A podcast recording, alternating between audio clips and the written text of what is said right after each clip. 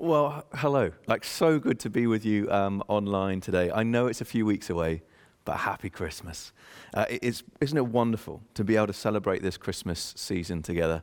And, and I love this time of year when we get to sing so many of our favorite Christmas songs and carols. Christmas is such a beautiful festival to celebrate together. Fundamentally, Christmas celebrates good news that there are deeper purposes at work in the world around us, that there is so much more to life than what we can consume, that God has not left us in our darkness, that He Himself has come to rescue us and to be with us. Because Christmas celebrates Jesus' birth.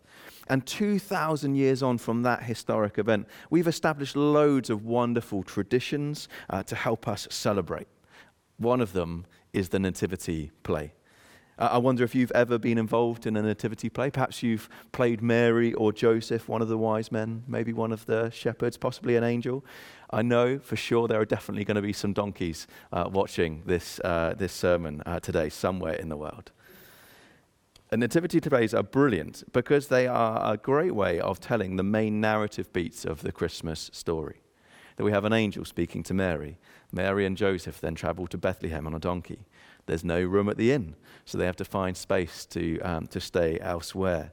Uh, angels speak to the shepherds. There's a star that shines above Bethlehem. And so shepherds and wise men from the east come and see the baby Jesus. And capture that moment in your mind when they're all around there. Doesn't that make for a wonderful Christmas card? And in my time with you today, I'm going to focus on just one aspect of this story, and one where this a beautiful Christmas card moment hits a good chunk of realism. Uh, let, us focus in on Joseph's story. And we're going to read from Matthew 1, verses 18 to 25, uh, and I'll get the words up for you.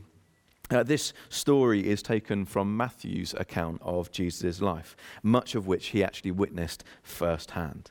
So let's, let's read this story. Uh, so, uh, Matthew 1, verses 18 to 25. Uh, this is how the birth of Jesus the Messiah came about. His mother Mary was pledged to be married to Joseph, but before they came together, she was found to be pregnant through the Holy Spirit. Because Joseph, her husband, was faithful to the law and yet did not want to expose her to public disgrace, he had in mind to divorce her quietly. But after he had considered this, an angel of the Lord appeared to him in a dream and said, Joseph, son of David, do not be afraid to take Mary home as your wife because what is conceived in her is from the Holy Spirit.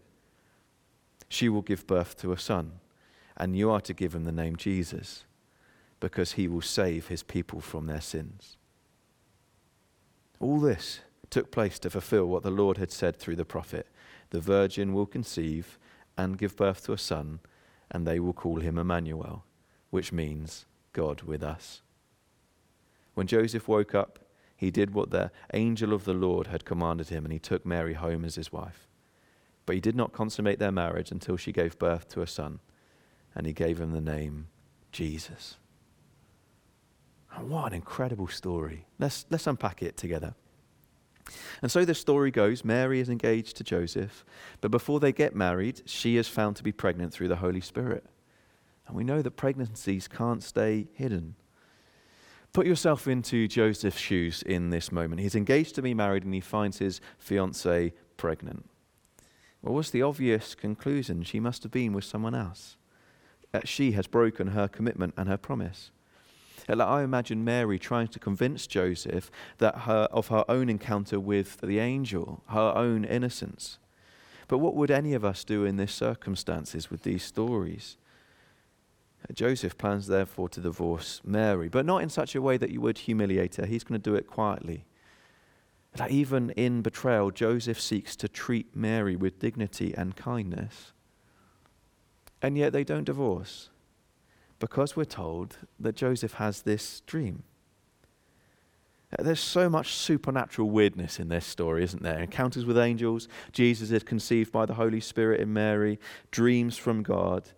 But they come together to convince Joseph that Mary is speaking the truth. Well, what convinces him? So let me read again the words of the dream that Joseph had. which says, But after he had considered ending it with Mary, an angel of the Lord appeared to him in a dream and said, Joseph, son of David, do not be afraid to take Mary home as your wife, because what is conceived in her is from the Holy Spirit. She will give birth to a son, and you are to give him the name Jesus, because he will save the people from their sins. And then we're given this editorial note from Matthew, who wrote the account. It says in verse 22 All this took place to fulfill what the Lord had said through the prophet The virgin will conceive and give birth to a son, and they will call him Emmanuel, which means God with us. Now, through this dream, Joseph gains a bunch of things primarily reassurance that what Mary was saying was true, but he was also given insight into who this baby boy is. And both are to do with names and their meanings. Do you know what your name means? Um, before I started work here at Everyday Church, I held a bunch of jobs across London. Um, one of them was working for a charity in Peckham in southeast London. And at this charity, I worked alongside a Nigerian man who others introduced to me simply as Ben. Like Matt, he was such a kind and generous man, always happy to help, always with a smile on his face. And after a couple of weeks working at this charity, um, over lunch, Ben leans across the table and says to me, Andy, what does your name mean? Because I like to know what I'm speaking over, to, uh, speaking over someone when I use their name. What an intriguing idea. Uh, he went on to say, My full name is Olubenga Taiwo. And Olubenga means the one who lifts me up. And he said, And that's who I want to be. I want to be someone who lifts others up just as God has lifted me up. And so from that day onwards, whenever I would thank Ben for his help, I would say, Thank you, Olubenga. Thank you, the one who lifts me up. And man, I love the memory of seeing his face light up when I used his longer name, not just Ben, Olubenga, the one who lifts me up. Now, my full name is Andrew Gordon Tuck. Uh, Andrew is Greek and it means manly or strong. Uh, Gordon is Scottish and it means man from the three cornered hill. So I am the manly man from the three cornered hill, uh, perhaps not as impactful as Olubenga, but he was content to know that he was speaking strength over me each time he used my name. Now, did you notice in our passage that our attention is joined to the baby boy's name too? Uh, verse 21 says, You are to give him the name. Verse 23 says, And they will call him. You will call him, and they will call him.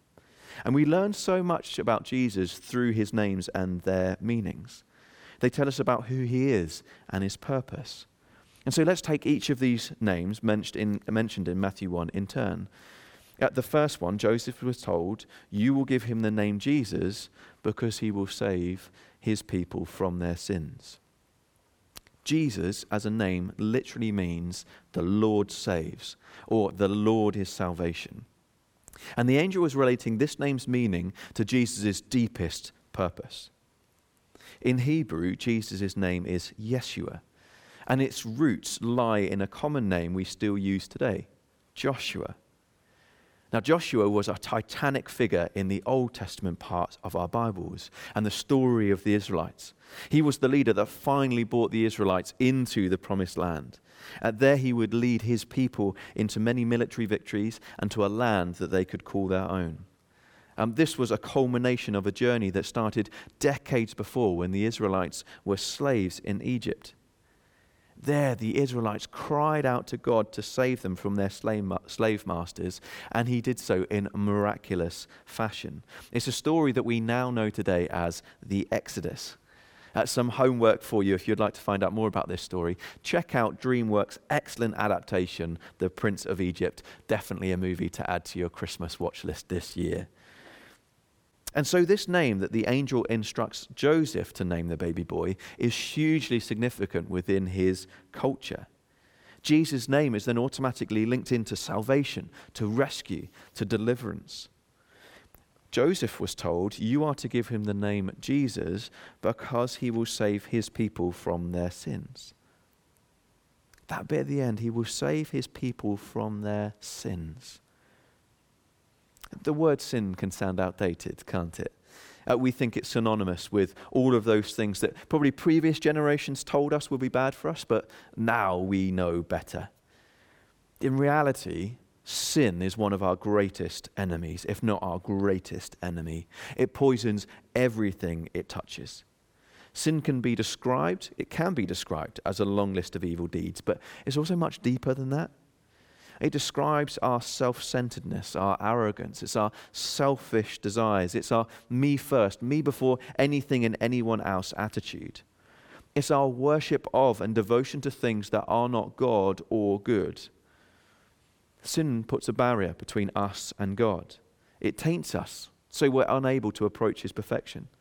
Sin turns us against one another as well. And sin corrupts our relationship with the world that's around us. And evidence of these three broken relationships are all around us. We see it in today's meaning crisis as we look at our slowly decaying, conflict, conflict ridden world and ask, is this all there is? 2022 has been a year marked by conflict and war, instability and infighting, confusion and anxiety. From all of this and more, Jesus came to rescue us from our sins and from their horrendous, corrupting consequences. Every time we say Jesus' name, we also proclaim his deepest purpose that he is here to save us. Joseph was told, You are to give him the name Jesus because he will save his people from their sins. We all need his rescue and we all need his presence. Let me reread again verses at 22 to 23.